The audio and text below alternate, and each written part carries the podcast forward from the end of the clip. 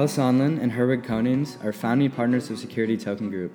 All opinions expressed by them or guests on this podcast are solely their opinions and do not represent the views of Security Token Group or its subsidiaries. You should not take any opinion expressed on the show as a specific inducement to make a particular investment or follow any investment strategy. This podcast is for informational purposes only.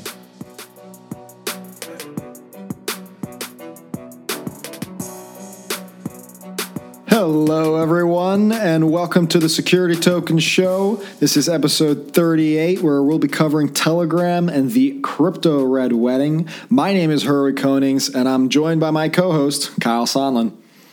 Hey, everybody, welcome back. This week, as Herwig mentioned, it's the Telegram case. It's the red wedding for the crypto space. We're talking about the recent news that 11 lawsuits were filed against multiple crypto firms for violating securities laws, and we're here to try to piece it all together for you. So, we, copy, we covered this topic for the first time around episode 8, where Herwig and I broke down the Ripple lawsuit and how the results could define security tokens. So, definitely check that one out as well well. But in this one, we're going to be talking about Telegram and many of the other companies in the crypto space that are being affected today. So before we jump into that, though, we do like to begin our segment or our show with the, the companies of the week segment, followed by our industry news segment, some STO updates and market activity, and then we jump into that main topic. So without further ado, Herwig, I'm very, very curious. This week, what do you got for company of the week? Well, actually, a few weeks ago, Kyle, you may remember that I nominated the French AMF, the securities regulator in France, there yep. as my regulator of the week. Uh, so instead of a company, I'm going to do that exactly again this week because you know, I wanted to highlight last time the amazing thing that the, the French AMF did there in regards to calling for a European wide security token sandbox. And, and I thought that was so great. It's the same reason that in the past the SEC and Taiwan's SFEC have also been, been winners for big moves like that. And now I'm excited to add Switzerland's FINMA, or the Swiss Financial Market Supervisory Authority, as the fourth regulator of the week on the Security Token Show. And they deserve it because it is always a big deal when financial regulators acknowledge and support security tokens. FINMA is seen as one of the world's biggest financial authorities due to the large banking sector in Switzerland. And last week, they published their annual report for 2019, which highlighted security token offerings and distributed ledger technology in the report. Specifically, the regulator said that they see the value in the technology, but calls for current financial frameworks frameworks to be updated to better support the infrastructure needed for digital trade, settlement, and custody to occur on chain. Overall, they are bullish on working with financial institutions, technology companies, legislators, and industry groups to foster adoption for blockchain in the Swiss financial markets. A huge move for that ecosystem. Congratulations to FINMA for being my regulator of the week another great regulator, another great week of seeing more jurisdictions adopting the ideals behind tokenization for securities, embracing the efficiencies and benefits it can provide for their jurisdiction, and another great company of the week for you, Herwig. It's a big deal, and I hope it's a trend that continues to occur throughout the world. But Kyle, I know you've probably got yourself a company. Tell me, who's your company of the week? Of course, I've got myself company this week. Let's talk about a company of the week that we've actually talked about on multiple times across our podcast for their successful developments on the technical side of token, tokenizing assets. And this week I'm talking about R3, who has leveraged their enterprise blockchain called Corda to issue securities on a public ledger.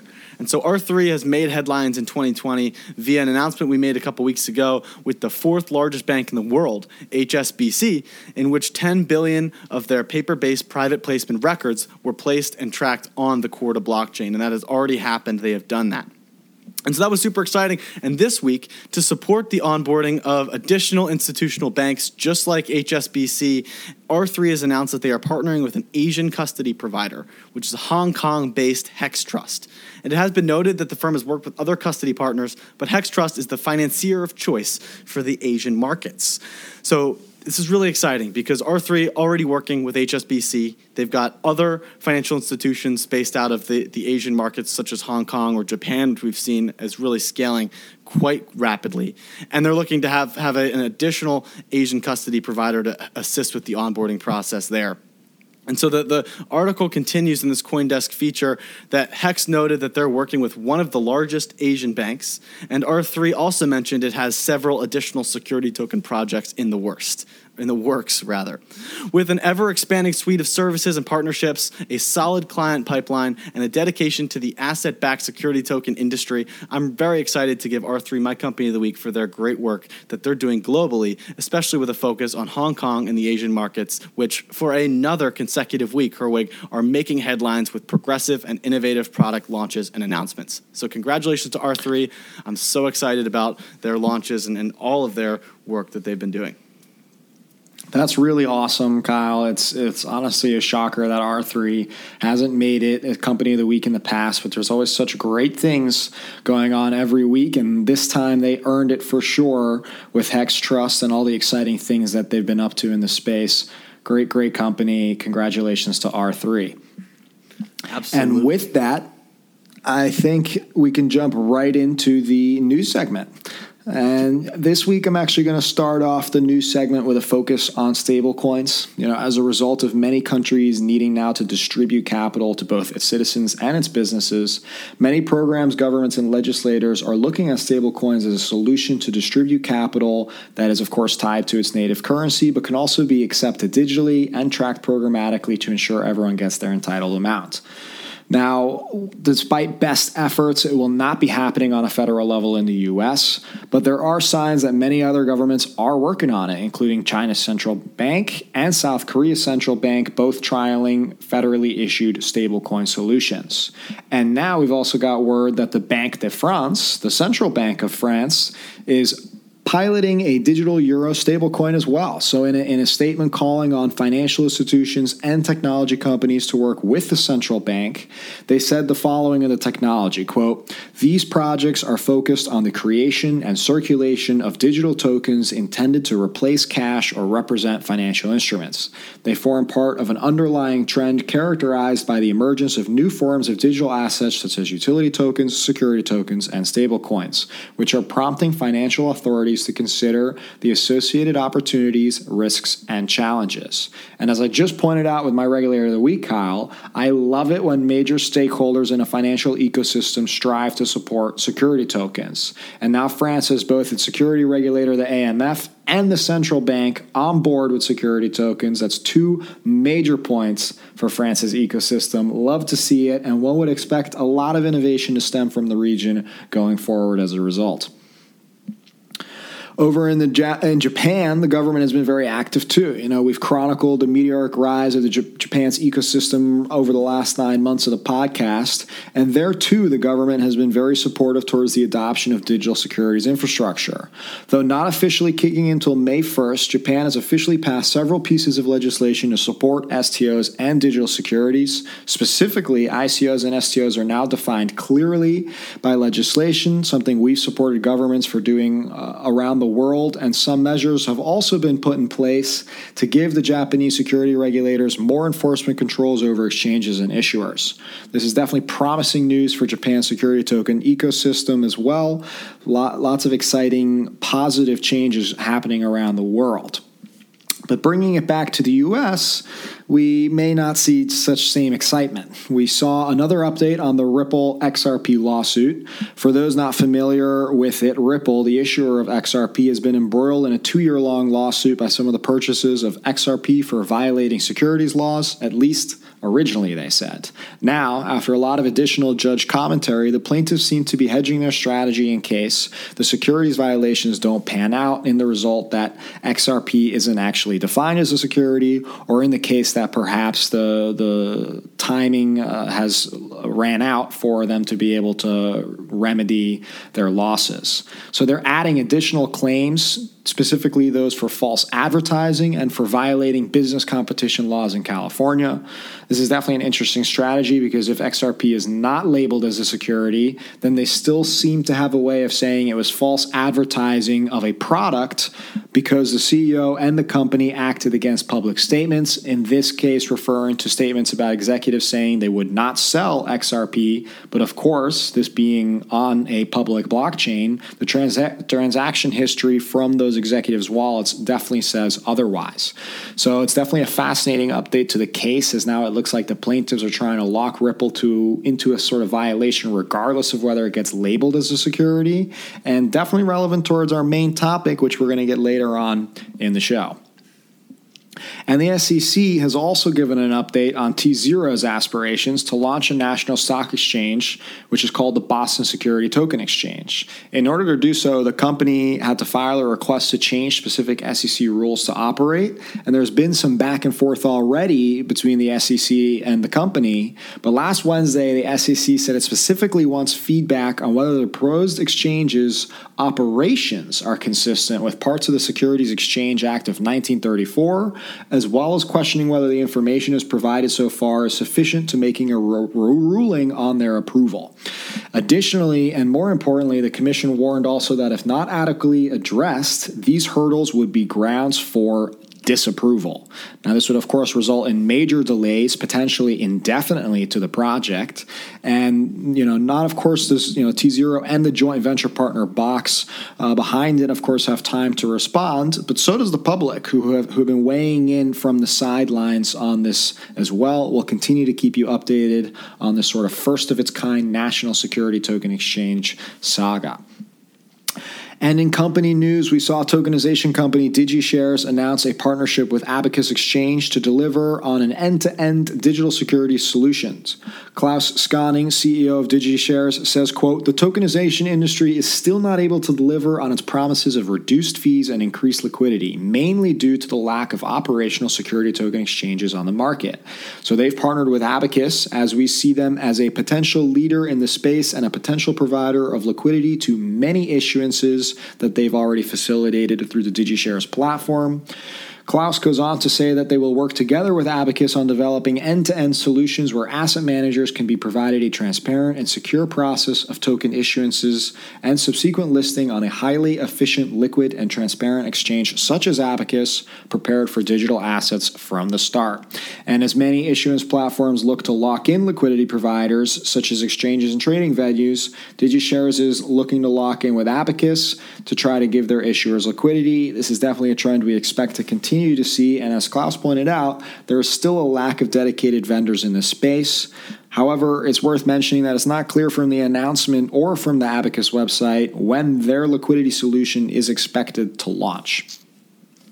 We also saw another crypto startup make a pivot towards supporting security tokens. In this case, I'm talking about ActiveMarket.io, which has announced a new investment banking service called AM Crypto Capital. The firm specifically will provide traditional securities and credit analysis methods to crypto investors worldwide, and they're specialized in fundraising, strategic financial advisory services, digitalization of financial assets and blockchain based platforms, uh, among other focuses such as ICOs, STOs, and IEOs. AM Crypto Capital's goal is to democratize alternative investments via equities, debts, derivatives, obligations, real estate, art pieces, classical cars, etc., by providing access, liquidity, and transparency to markets that were initially reserved for a minority of privileged people. And in that regards, the company says to provide a complete end to end solution. So we'll be sure on the lookout for more updates from this new player on the block, no pun intended, and no other comments as to any of their specific licensing or partners for the company. And speaking of security token infrastructure, last Friday, Security Token Advisors, the company that I run, also released its quarterly report on investment into security token infrastructure. I'm excited to say that now more than $60 million was invested last quarter, which is more than double the average across last year. We saw some big Series A rounds, including BlockFi and Securrency, taking home eight figures each. And we also saw a lot of M&A consolidation activity. All this and more expected to continue into Q2 despite the coronavirus, but only time, of course, will tell. And it's also worth mentioning now to our, our new listeners that you can find any of the articles or information we discussed on the show in the description of the podcast on whatever platform you're listening from, or you can go to the source directly at stomarket.com and participate participate with the community there as well. So I also want to move on uh, to and highlight an op-ed article which uh, the reason I want to highlight is because I've been receiving a question a lot. Specifically, the question is how will Corona affect the security token industry? And, you know, my answer may be a bit wishy washy in the sense that, of course, I expect overall fundraising levels to go down, but I expect the industry itself to adapt. And good issuers will still need and find money. And due to the new social distancing rules across the world and stay at home orders, an emphasis on digital fundraising is definitely being fostered. And so as a result, tokenization will also see potential demand, and the demand may not come from issuers that we are seeing before this epidemic, but perhaps from new types of issuers, you know, that are perhaps better opportunities uh, at a better price due to the economic conditions, or perhaps there will be new greater demand towards specific asset classes such as fixed income products instead of high risk equities or real estate. So there's an op ed by Victor Zhang, the CEO of Alpha Wallet, who goes on to make the same case, and that tokenization could actually be a saving grace for many businesses struggling due to the efficiency, cost savings, and, and access digital fundraising brings, as well as tokenization for both debt equity and potentially even tokenization of future product sales uh, for when the business opens up again. So, great article. Definitely go check that out. And there's one more that I want to mention to you all, which is uh, another interview on securities.io, this time with Benjamin Tsai, who is the managing partner of Wave Financial. For those of you who are active listeners, you may remember the name Wave as the company that is giving you access to an investment opportunity in Kentucky, Kentucky bourbon. But in this interview, Benjamin talks more about his founding story for Wave Financial, his insights for the future of the industry, and of course, what they are doing in the space. It's definitely another great interview by the Securities.io team. And that's all I have for you, wonderful listeners. Uh, with the news covered, I'm now going to go ahead and hand it over to you, Kyle, who can tell us a little bit more about some of these upcoming events in the space. Great rundown, Herwig. We only have one event to talk about today. We had multiple events from from previous episodes that unfortunately have been pushed back due to the whole coronavirus situation. And so they are moved back into November and later dates like that. So we'll bring those back around once we get a little bit closer to those events. But in the the short term we do have a Zoom event. This is by Solid Block and it is a property backed digital securities seminar that discusses not only that, but how they will transform real estate. And so this is a 14 session web seminar, and it's an introduction into the world of real estate tokenization, introducing the possibility of fractionalized investments in real estate.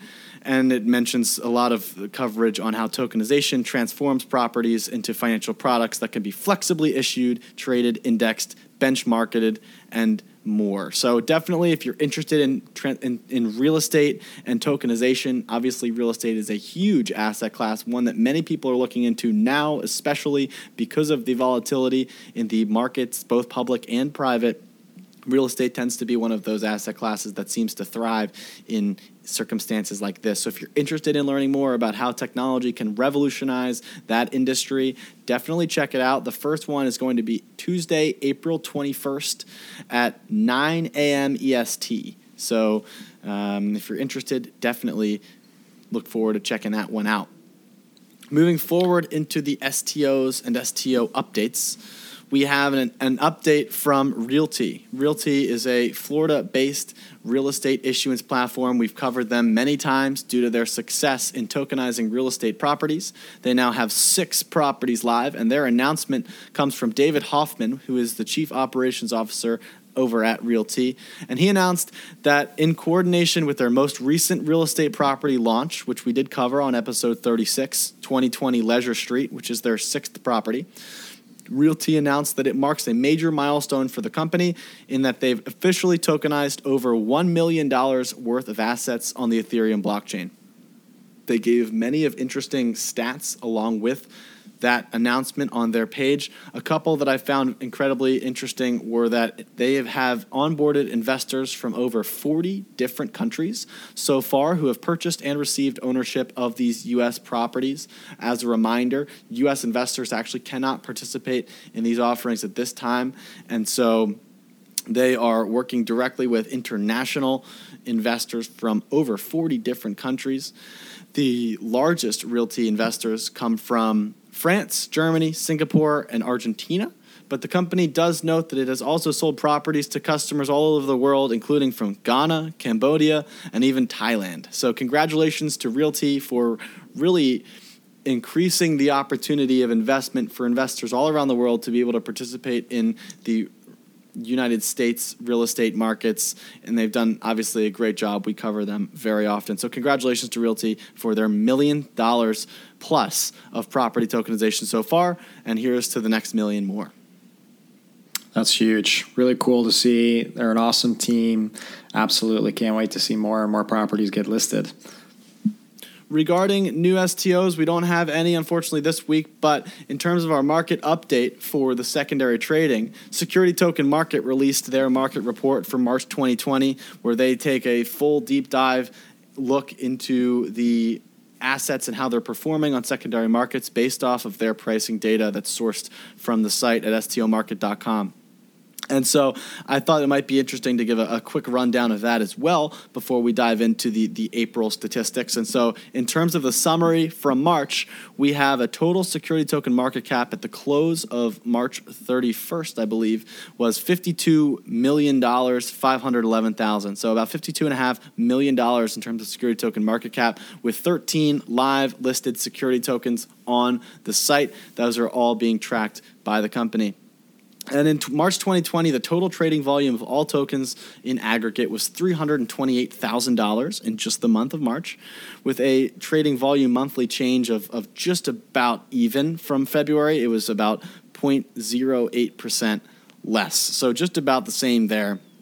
And then, as, as we've talked about and covered before, in terms of the leading market cap by exchange, we lead it off with tZERO, which has a market cap of 27 million across its tokens, but it only has one token. So the tZERO token closed at a $27 million market cap, and with a trading volume, an aggregate of 268,000 US dollars over the month of March.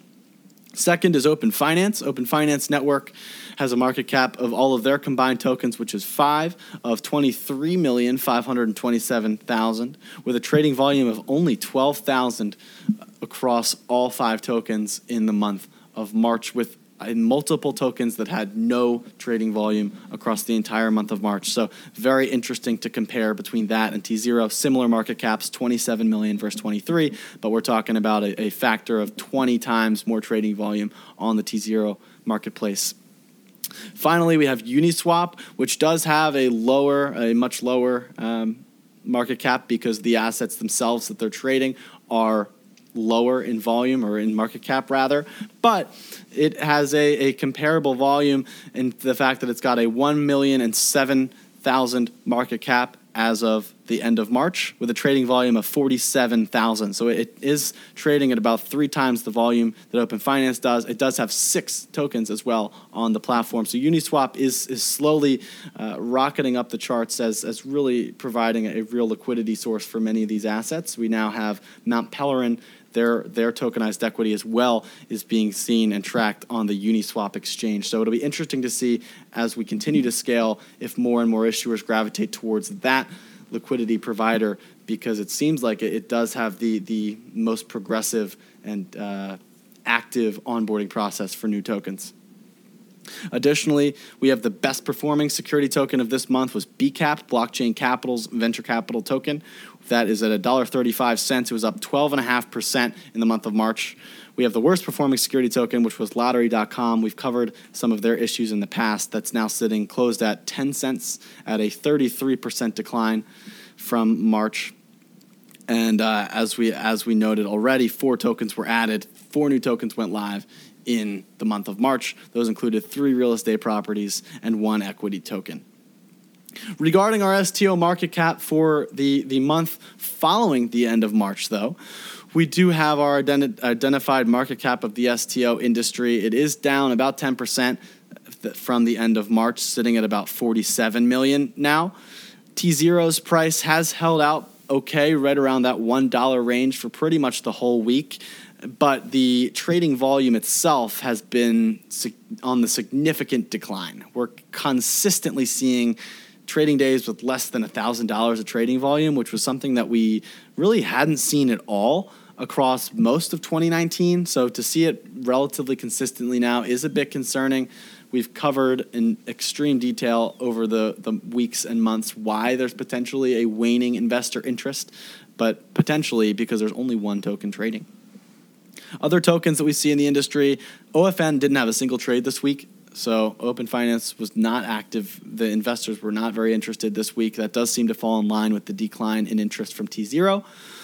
But Mount Pelerin from from uh, Uniswap Exchange that we just recently covered and just recently began tracking has experienced a sharp decline, down about 40% since we tracked it on our platform a few weeks ago. So it does seem that maybe uh, you know some they're feeling it a little bit now that the uh, that the markets are getting hit. However, the real estate properties on Uniswap have been performing pretty well relative to the current market climate. They have held steady prices despite their global turbulence, and even the Marlow Street property itself was the real winner on Monday, up almost 10% uh, as of the time of recording. So these real real estate properties, they're holding their value, Herwig. We covered that in, in, our main topic a few episodes ago, comparing the public versus the private markets. It might be something that, that we'll revisit in the coming weeks as the markets continue to, to make moves and stable out a little bit. But the, the real estate properties are holding in there strong. Fascinating. Everything seems to be on trend with what we discussed in that episode. That was indeed two episodes ago, so go check that out. But uh, definitely very interesting market update, Kyle. And I think with that, we can transition into our main topic, which this week is the lawsuit from, from law firms Selendy and Gay, as well as Roche Cyrulnik, Cyrulnik uh, who filed 11 class action lawsuits against many of these crypto exchanges. And Herwig, I'd love to, to hear a, a little rundown from your perspective. That's right. Last week's episode of the show contained an update regarding the famed Telegram ICO case with the SEC.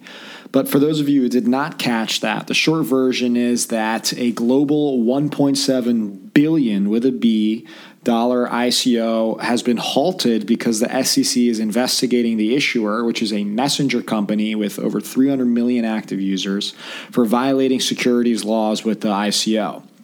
The update last week was the judge has supported the SEC in their request to halt the issuance of Gram tokens to buyers, which was meant to occur this month as a major event. Now, the details of the case are that grams as tokens were sold in a way that violated securities laws. This has been the case for many ICOs who, from their perspective, might be issuing utilities or pieces of software meant to interact and function within a blockchain ecosystem. Certainly not something meant as an investment opportunity. Some others may look at it as a way of something more akin to investing in rare baseball cards, but purchasing those baseball cards and, and the baseball cards themselves are not securities or or investment opportunities.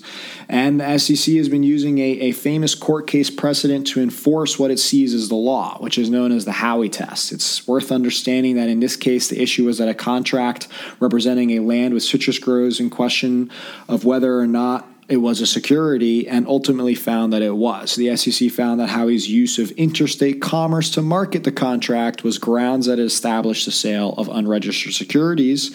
And as a result, the Howey test was formed by the Supreme Court to help the SEC identify what are investment contracts for future cases. And interestingly enough, of course, that case also found that it was the contract that was a security. It was not the oranges themselves, which of course are commodities uh, that be, that did not, you know, they stayed commodities. They did not become securities as a result of the transaction. Um, and of course, now the case with Telegram, the SEC is charging that the sale of Grams is part of an overall scheme, and Grams themselves are securities, which is a fascinating twist to what was expected. And that means the SEC is saying that these pieces of software might, in fact, be securities as a result, and even post issuance, which would make them be required to follow securities laws, where they are only available, of course, uh, for purchase within a compliant ecosystem, which is supposed to include the U.S., by the way, because many of the ICO participants were American citizens and companies. Now, the court ended up giving out a win to both sides, to the SEC saying that the overall scheme may indeed have violated securities laws, and to Telegram that the grams to say that the grams themselves are irrelevant necessarily to the SEC's case for making a case that there was an overall scheme, and not necessarily that the grams themselves are within question. This doesn't necessarily absolve the grams of eventually being labeled securities, but it looks like the court acknowledges that that's not what's in question, which means there's a potential path for grams to be given clearance as not qualifying as a security.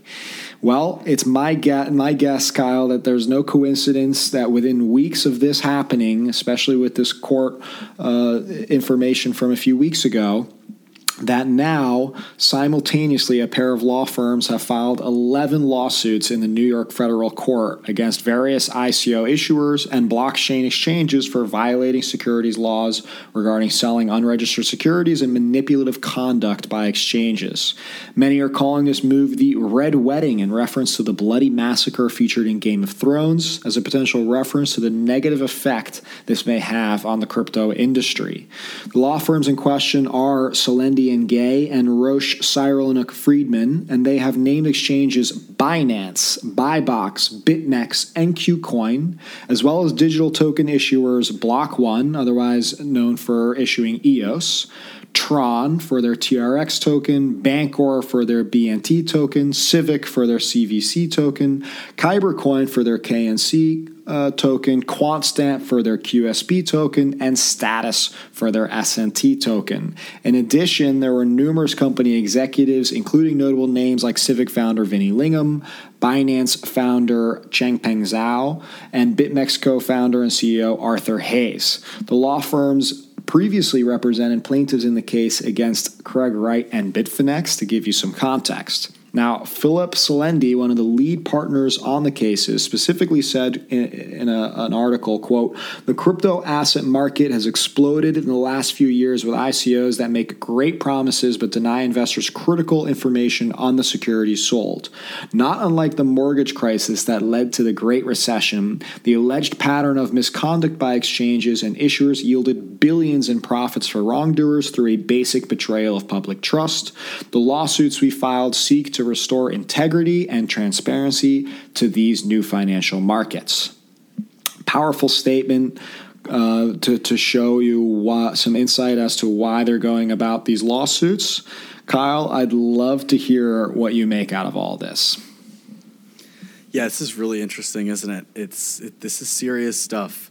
I mean, here in the U.S., the financial rules can be very strict regarding liquidity providers and the actions that they can partake in for example, providing exchange services such as an order book, which essentially allows a full list of investors to bid on the prices that they're willing to pay to improve efficiencies in market trading, is something that's very highly regulated. And it, in fact, it requires a high degree of regulatory licensing even to be able to do that. It's why we see no such thing with you know, open finance and, and their current situation. They, they, I think they have some sort of, of order book, but it's definitely not quite as well defined or, or, quite as robust as what we've seen in, in public markets. And there's there's a reason for that, right? Other actions such as listing potentially unregistered securities, providing trading services to retail, non-accredited investors, and even just calling yourself an exchange can be seriously frowned upon, if not outright illegal to do so without the proper licenses. This is something that I'm actually trying to change my own lingo because in some t- cases I've called a lot of these marketplaces exchanges and we have to be careful because a lot of them, in fact, are not exchanges, and they need to be very cognizant of that. So, through both personal experience of working closely in this industry for the better part of four years now, as well as reading some of the details in the filed complaint, it does seem to me that many of the cited firms have engaged in some, if not all, of these restricted activities I've noted, in, in addition to potentially many more. So it's going to be very interesting. It does go to mention, Herwig, that we are not lawyers, and this is not legal advice in any way, shape, or form. But from a personal opinion, it seems like there have been many accounts of blurred lines regarding the securities law and the action many of these firms have taken. So so many so that I've actually seen Binance recently pull a partnership with Visa for a credit card, and they were even renounced recently by the financial regulatory body of Malta, who claimed that the company was not adhering to their rules and regulations despite being officially based there. So, on top of this, we've seen many other firms cited like Civic, Tron, EOS, and others conducting offerings that definitely seem to share many similarities with traditional private securities offerings. Most of these ICOs were open to retail investors, for example, and many didn't even collect KYC information from their investors. So, all of these things are huge no nos in the eyes of the law. But on top of that, with no products or services to show for the hundreds of millions of dollars that they collectively raised between all of these firms, it does seem that the investors really do have something to be upset about. On the plus side, EOS was able to fully cooperate with the SEC regarding its investor onboarding. We covered that one in a, couple episodes ago. And it may have paved the way for some of these companies to move past these initial stumbles to continue innovating. Some firms like Binance, for example, have built tremendous products, and I really believe they have revolutionized capital market theory as well as user experience in the space. So I'd hate to see rulings like this ruin their momentum for firms that actually have built successful products. And this could potentially open the door for these firms to embrace the security token space through compliant measures instead of avoiding the industry altogether like we've seen. I think that the the only other contrast is what we've seen from, as you mentioned, with the Gram tokens from Telegram. Telegram has been notoriously working against what the SEC is trying to do. They have not uh, cooperated in any means, and that's caused quite a lot of issues. So it will be very interesting to see which firms decide to work in full cooperation, and if they're they're able to find some way to to work together. Again, potentially, if they do, they'll be more open to embracing security tokens, which would be tremendous for for the financial industry as a whole. Yeah, I, I, think you're absolutely right about all of that. It's fascinating to see how it all ties together in the sense that even with the Ripple lawsuit, we see that despite it not potentially being a security, even though it's still potentially cleared, it, it, they still violated advertise false advertising rules and other rules. So in regards to the Telegram case, we see that that's what the court is more focused on. You know, what are the violations that they're doing on the grander scheme of raising over uh, 1.7 billion dollars from investors. So it seems like the, there's definitely a focus, you know, around the the greater violation uh, as opposed to just a, a need to say, hey, you know, ICOs are securities. So I think that's a good thing in the sense that you know people people are looking for remedy here. These these law firms have identified violations where people have been hurt, and they're seeking remedy for that.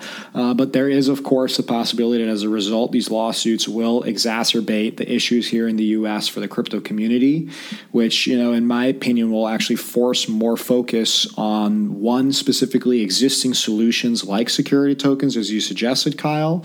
And two, of course, the need for a crypto friendly framework and legal definition for ICOs and decentralized blockchain applications. At the end of the day, these lawsuits will ultimately set many precedents for future cases and hopeful issuers and you know I, I, hope that we're both right in the in that this will be both remedy for victims in any of these alleged cases, but also a call for change and clarity for the for the U.S. crypto community. But it's also possible that this could definitely put an end to the ICO model and hurt the larger blockchain community in the U.S. as projects shy away and look for friendlier jurisdictions due to all these lawsuits and friendly um, results potentially towards the regulators. You know, we've covered it before, but change will, and then as a result, only come from legislation legislation or from the regulators, hopefully in either the form of a bill or a rule change like making Regulation A plus easier to leverage, or by introducing a safe harbor such as Commissioner Hester Peirce's proposal. So that's the, the only way we'll see change, but what this will certainly do is bring a lot more potentially even global attention to both the crypto topic as well as the definition for securities versus crypto assets and the like. I think you're totally right, Herwig. Precedent at least will lead to some sort of clarity so that issuers, technology providers, financial firms, even regulators alike will understand what has been clearly defined instead of being in a gray area. I mean, the prime question does remain regarding how progressive those precedents might be. As we've seen, some indicators that the line between a conservative approach versus an innovative approach is still in the balance. I mean, we've got Hester Peirce's proposal, which seems very exciting, or some of these cryptocurrency acts. But then on the other side, there does seem to be the, the SEC taking a more conservative approach with a lot of this stuff. Certainly, what we've seen over the past couple of years, and they've focused more on on clamping down on fraud as opposed to embracing innovation. So we'll definitely have to see where they continue to lean. But one thing's for sure, as these cases proceed, you know you can count on us to bring each and every update every step of the way. So with that, Herwig, I think that is episode 38 of the Security Token Show. Thanks everyone for listening and hope you tune in next week.